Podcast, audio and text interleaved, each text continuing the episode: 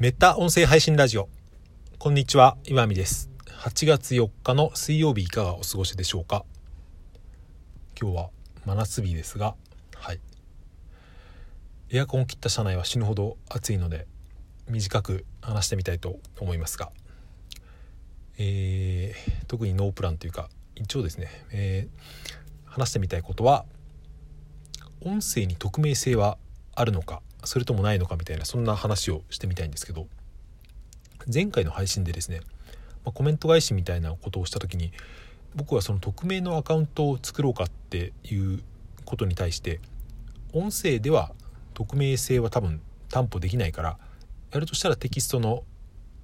SNS アカウントを運用するだろうって話をしたんですけど、うん、それでその後自分の言ったことをよくよく考えてみたんですよね。僕こういうことよくやるんですけどなんか自分の言ったことを後後で考えてみてですね、うん、違う結論が出てくるってことは僕はよくあるんですよね。うん、人が人に言われたことよりも自分で言ったことの方がですねなんか、うん、考える材料になるっていうか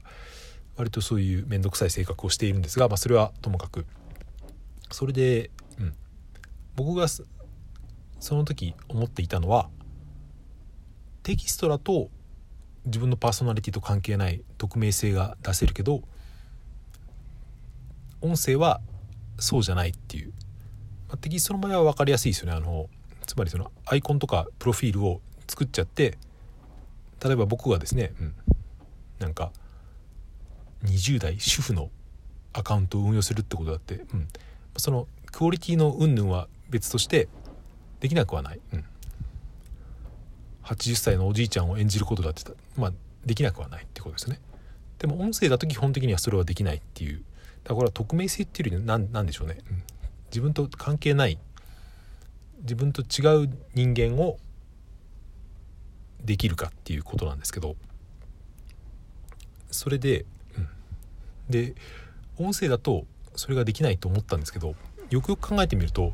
必ずしもそうじゃないなって思ったんですよね。これは別にあのボイスチェンジャーとかそういうだけの話じゃなくてあの別にフリートークをしなければですねある程度のその作り込みっていうのはできるんじゃないかなと思ってこれはよくよく考えてみれば結構簡単っていうか当たり前のことで、うん、声優とかナレーターとかって別にその普通に声で喋ってますけど彼らのその思想とか私生活とかそういう性格とかって全然わかんないじゃないですか、うん、彼らはその技術的にそういうのを使い分けられるのですごくその攻撃的な性格のキャラクターを演じられるけど実際のその声優さんの人柄としてはすごく柔らかい人かもしれないっていうその逆もあったりとかで、うん、だから別に原理的にはその性別とかその年齢を極端に変えることは無理だけど自分とちょっと違う人間になるしなるってことは多分できるんだなと思ってですね。まあそこまではいいんですけどそれで僕が最初の前提として思ってたその文章だとそれができるっていうのもですねある意味思い違いというかですね思い過ごしなんじゃないかって思ったんですよね。つまりその、うん、すごくうまく書き分ければ全然本来の自分とは違うパーソナリティを演じれるはずだっていうのもですねそれもだからレベルとしてはその上手い声優とかプロの俳優ぐらいのレベルがないと文章でもその他人をまあ、あざここでは欺くってあえて言いますけど欺けるほどの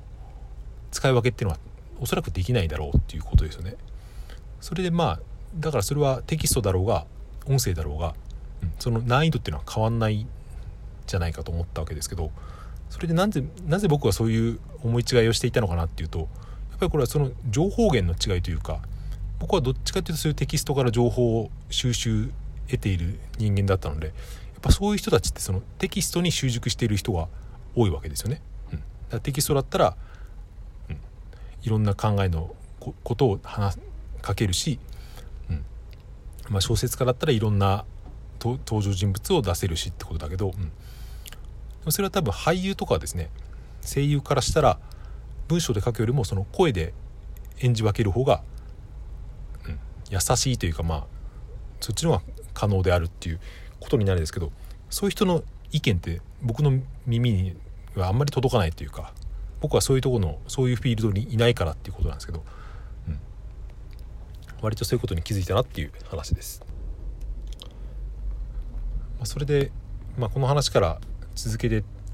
考えてみると何かしらのその特化したですね、うん、別にそのただの個人表現的なもの以上のものを何かやろうとすると、まあ、以上っていうか全く別のビジネス的なものをやろうとするとやっぱりそういう文章だろうが音声だろうが何ていうかそういう役作り的なものはですねやっぱり必要になるんじゃないかなっていう。だそれは別に今ないものを作るっていうよりもうんその、うん、不要なものを出さないというか出す場所をあの表現するところを絞るっていうか、うん。まあ、例えば何でしょうね、うん、料理のアカウントだったら本当に、うん、料理のことしか言わないっていう、まあ、多分その人が料理は好きなんでしょうけどでも他にも